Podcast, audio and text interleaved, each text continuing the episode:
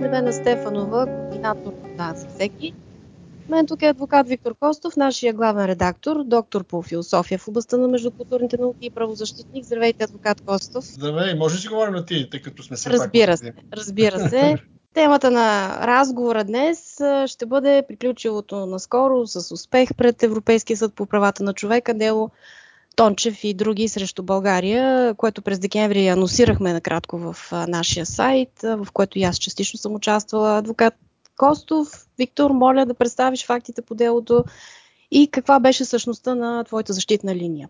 Значи, накратко фактите по делото са през 2008 година. Става известно на една от евангелските църкви в Бургас, това, че държавата в лицето на местната комисия за борба с противообществените прояви на младеща заедно с представител на полицията. Тогава уточнявахме дали е от тайните служби, специалните служби ДАНС или полицията. И се разпращат едно циркулярно писмо до всички училища в града, което съдържа клеветнически обвинения срещу три религиозни вероисповедания, които се считат за нетрадиционни. Това са свидетелите на Ехова, мормоните и на практика всички евангелски църкви, всички протестантски църкви в страната. Като няма да влизаме в подробности в самото писмо, само ще посочи, че то съдържаше недопустими квалификации, от които ще спомена само, че едва ли не се обвиняват евангелските църкви в престъпна дейност, в разединяване на нацията, в това, че човек може да получи психически отклонения, ако отиде на евангелски богослужения, също така, че хваляли само името на Исус, не признавали традиционни празници и някакви такива неща, някакви богословски недоразумения и клевети, излизащи от името на държавен орган. Това е поведение, което е недопустимо а, по българското законодателство, въобще по българската конституция държавата да се намесва по такъв груп начин в богословието в случая на евангелските църкви. Аз представлявах евангелските църкви, другите две изповедания или деноминации, които споменах, не съм ги представлявал. Така че това беше писмото, което предизвика реакции в самите евангелски църкви в Бургас и в цялата страна. Въпросът достигна и до парламента, в който тогавашният министр на вътрешните работи общо взето каза, ми нищо не е станало голяма работа. Поведение типично за времето на, на комунизма, да речем, да. тогава, когато атеизма беше фундаментално най-важният.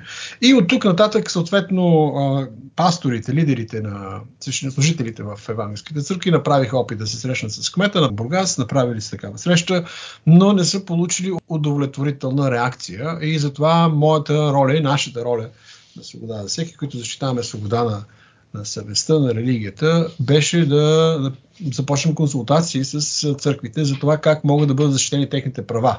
И на практика, след дълго, така, на практика дългогодишни почти 3 години от не докато заведем делото, в края на давностния срок, 3 години, който беше, заведохме делото в Бургас за дискриминация на основа религия, извършена в случая от държавни органи. Така че това е горе-долу описанието на казуса до неговото завеждане. Относно линията на защита каква е? Тя е Конституцията, Европейската конвенция и Закона за защита от дискриминация, член 4, който забранява дискриминация на основа религия. Тоест, това е дискриминацията, неравно третиране, третиране по неравен начин. Тук дори не говорим за неравно третиране, тук говорим за целенасочено оклеветяване.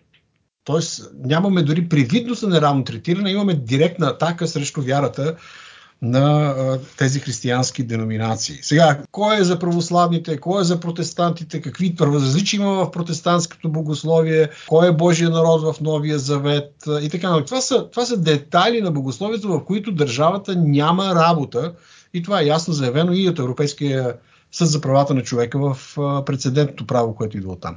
И това също беше част от защитната линия, от, от защитата на жалоподателите. Кое по-точно? Е, че държавата няма право да се намесва в тези, в тези въпроси. Разбира се. Разбира се. И всъщност от така групата църкви, с които аз водех разговори, за да защитим, това беше много важен казус, защото не ставаше дума само за защита на правата на, на вярващите, адресирани по този груп незаконен начин от държавните органи, а и въобще за защита на концепцията за в едно демократично общество, свободно общество, в което се уважават правата на личността, правата на човешките права, да бъде защитено правото на вероисповедание, правото на свобода на религията. Защото ние знаем от времето на атеизма, че всъщност държавата беше облечена с партийна идеология и налагаше кой как да мисли. Това е фундаментална обида към човешкото достоинство.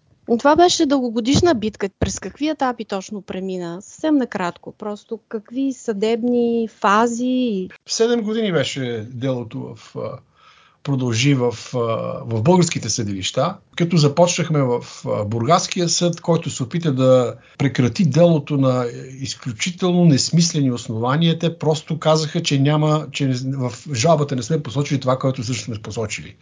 Отрекоха очевидното, наложи се да обжалвам до Върховен административен съд.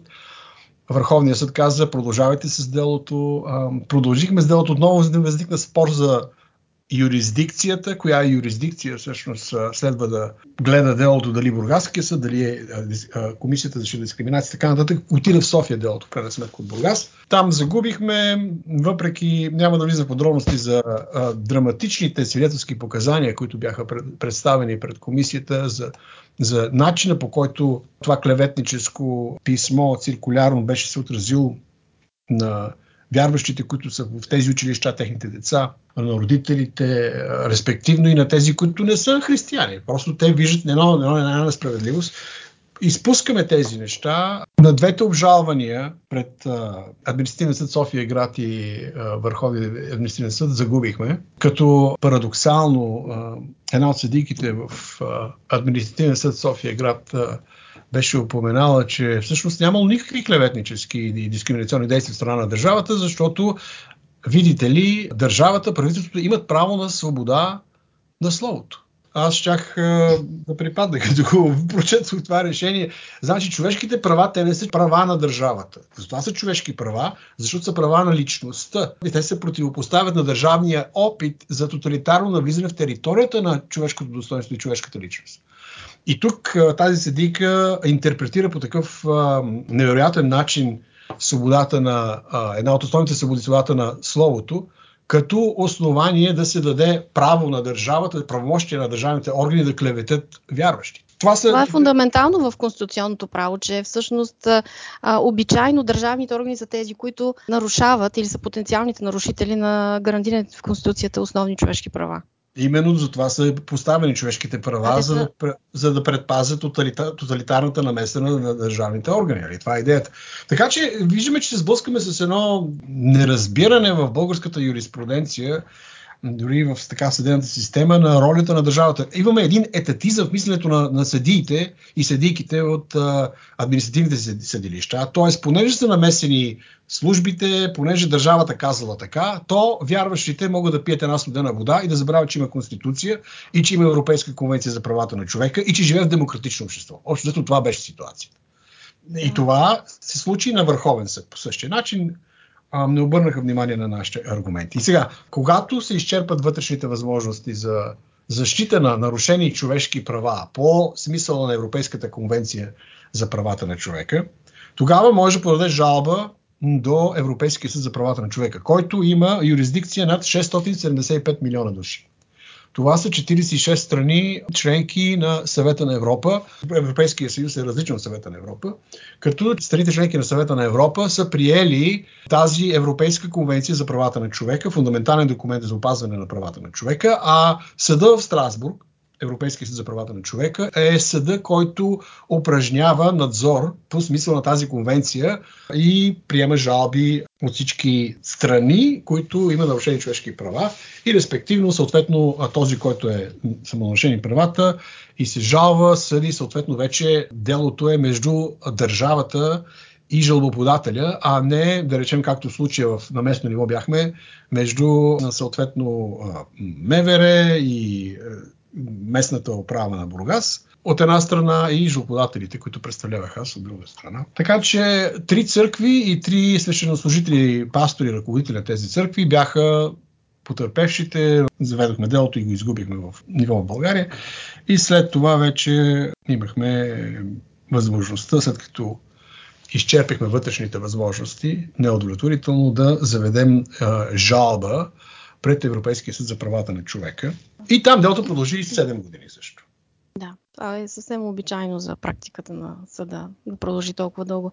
Значи те се справят с над 200 хиляди заведени жалби и от тях филтрират 2%. На практика това е Европейски съд за правата на човека. 2% от заведените при тях жалби биват филтрирани и ги приемат за гледане въобще пред, пред съответните там състави на, на съда. Така че до някъде е обяснимо, а, обяснимо е едно такова забавяне, но в същото време за нас беше победа дори, че въобще се да реши да приеме да гледа това дело. Очевидно това само по себе си говори за значимостта на казуса. Точно така.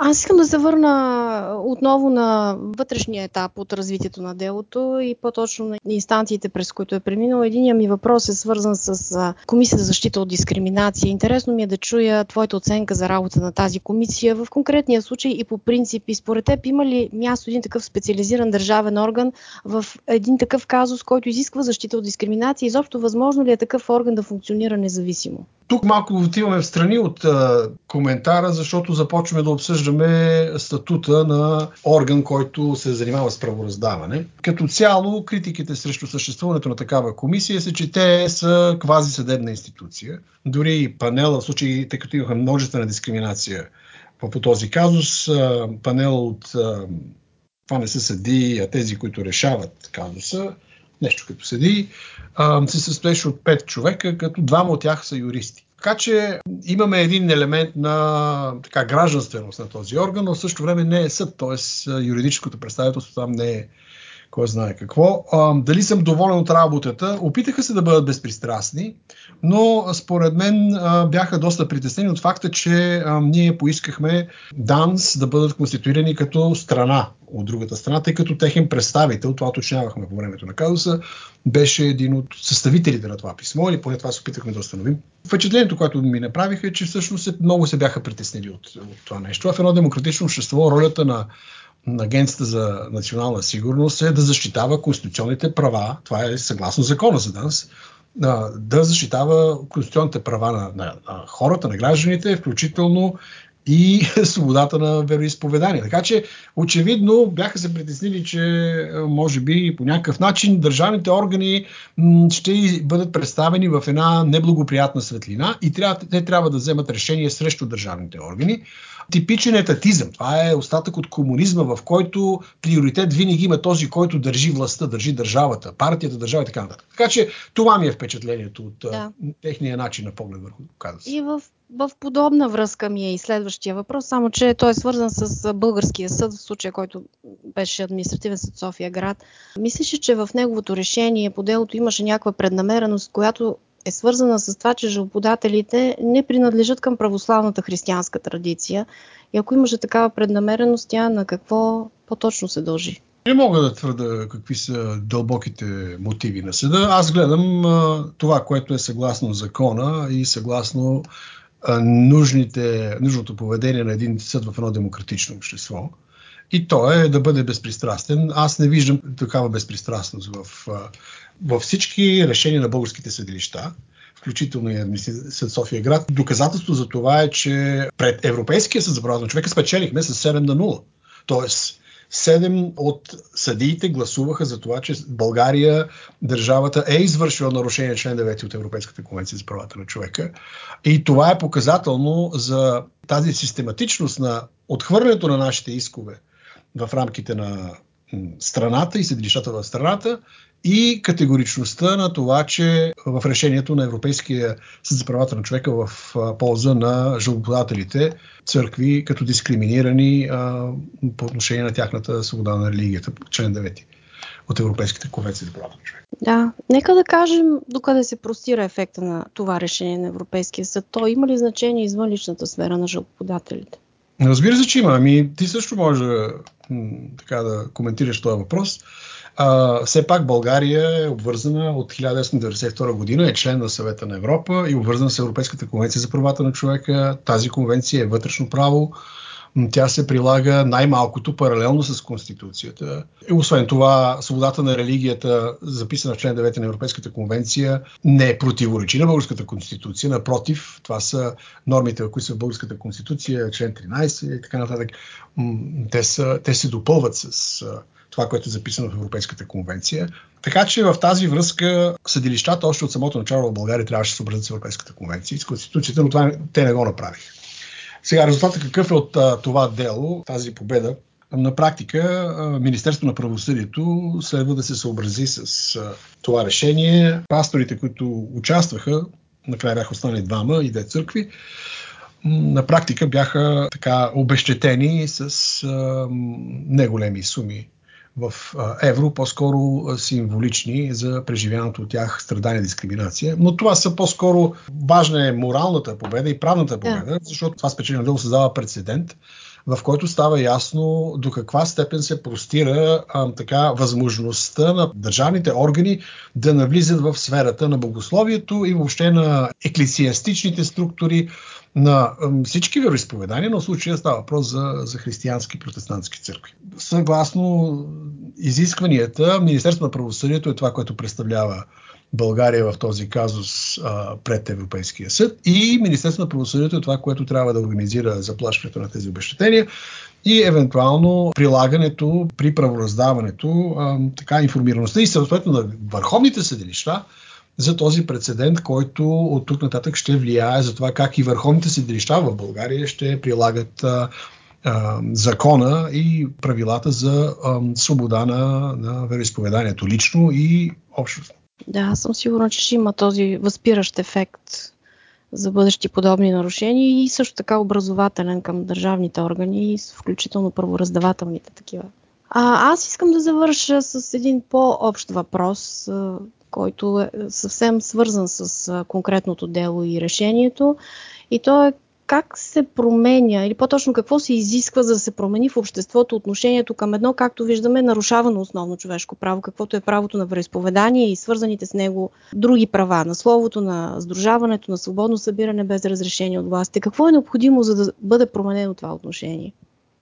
Аз не знам точно какво е необходимо за българската държава да бъде променено, защото българската държава опорито е почти номер едно в изгубени дела по член 9 от Европейската конвенция пред Европейския съд за правата на човека. Само Гърция е с 100% загубени дела. България е с над 90% загубени дела и това наше дело, Тончев и други срещу България, добавя към тази така нерадостна статистика. Не мога да разбера а, каква е тази опоритост в държавните органи да не схващат, да не се образоват, да не, да не разбират ценността на демократичното общество, в което хората не са длъжни да вярват това, което им се налага от държавата или от тези, които имат властта на държавата, светската власт. Искрено се надявам, че този процес, делото, това между другото е второто дело пред Европейския съд по член 9, което печелим. Другото беше през 2015 година, а, което има значение за общия тласък към едно демократизиране, едно правилно отношение към основни човешки права, свободата на вероисповедание или както го нарича Европейската конвенция, свобода на религията, е едно от най-важните, тъй като то е много пластово. То съдържа в себе си и други права. Правото на свобода на съвестта, да вярваш да не вярваш, свобода на събранията, което с богослужебните събрания, свобода на а, сдружаването, да формираш или да не формираш вероисповедание, така нататък. Българската държава е на, определено има напредък в тази посока, категорично. В работата ни с, с дирекция вероисповедание, с понякога и местни органи, дела, които сме печели вътрешно, са факт. Но някакси, може би, някакъв насъден страх от това човек сам да избира се в, в, в духовните си търсения, да търси истината, и да се посвещава на Бога дори по начин, по който не противоречи на морала, не противоречи на, на националната сигурност, не противоречи на нищо. Просто събират се хората, четат Библията и това някакси ирационално е нещо много страшно за случая, за тези държавни органи. Дори да кажем, че православната църква по някакъв начин им е повлияла да бъде България само православна и така нататък, нещо този сорт, да ги е мотивирало, пак е неразбираемо защо се вижда заплаха там, където няма факти, няма доказателства, че има каквато и да било заплаха.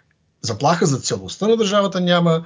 Просто тези хора вярват по този начин и гледайки делата на хората, държава, една държава трябва да преследва хората тогава, когато вършат някакви зли дела.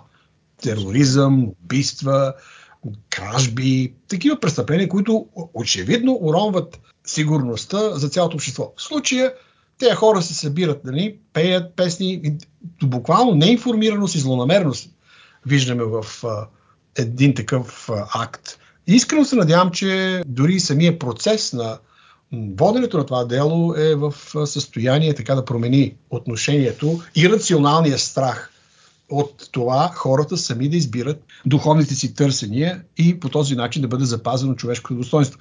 Когато има престъпление, има наказание. Това е повече от ясно. Но в случай ние говорим за злонамерена идеологическа атака, целта на светската държава не е да прави това, да се занимава с богословие, а да организира е, едно стабилно, спокойно, сигурно общество и нищо повече от това. Така че аз се надявам, че това дело ще произведе своя ефект. Разбира се, имаме удовлетворението от това, че застанахме на фактите и закона бяха на наша страна и в крайна сметка това, което не получихме от българската правосъдна система и правораздаване, получихме от Европейския съд за правата на човек. Да, това е наистина чудесен повод за, за радост, за насърчение, също и за всички останали, които те първа се ориентират в това какви са им правата, как да бъдат защитени. Те трябва да знаят, че има начин. Искам този... да спомена още едно нещо. Може би да. някои хора биха си казали, о, не, ето отново срещу България, как може така срещу България, някой с а, криво разбрани патриотични националистически чувства да се чувства засегнат от това, че България е осъдена за пореден път. Аз бих казал, по-скоро трябва да се радват хората, които са патриоти, които са, поддържат демократичния ред, свободата на личността, свободата на, на човека, достоинството на човека, което толкова дълго дълго време беше мачкано по времето на комунизма, а, с това какво да мислиш, какво да правиш и така нататък, би трябвало да се радва, че всъщност едно такова дело е спечелено, което е дисциплиниращо по отношение на а, държавната намеса в индивидуалните права. Освен това да не забравяме, че Конституцията и въобще цялостната държавна функция в едно демократично общество е насочена към това да опазват правата на човека, които са част от общностното благо. Да, ми, добре, това е един чудесен начин да завършим нашия разговор за този дълъг, но изпълнен със смисъл и основания път на защита на евангелски християни срещу накърнилите правата им български власти. Аз ти благодаря, Виктор, за това, че осветли най-подробно случая с а, аргументи, с а, анализ. На вас, уважаеми слушатели, припомняме, че в сайта ни свобода може да намерите още редица епизоди от подкаста, да намерите актуални статии и да се запознаете с тематичните ни броеве. До нови срещи!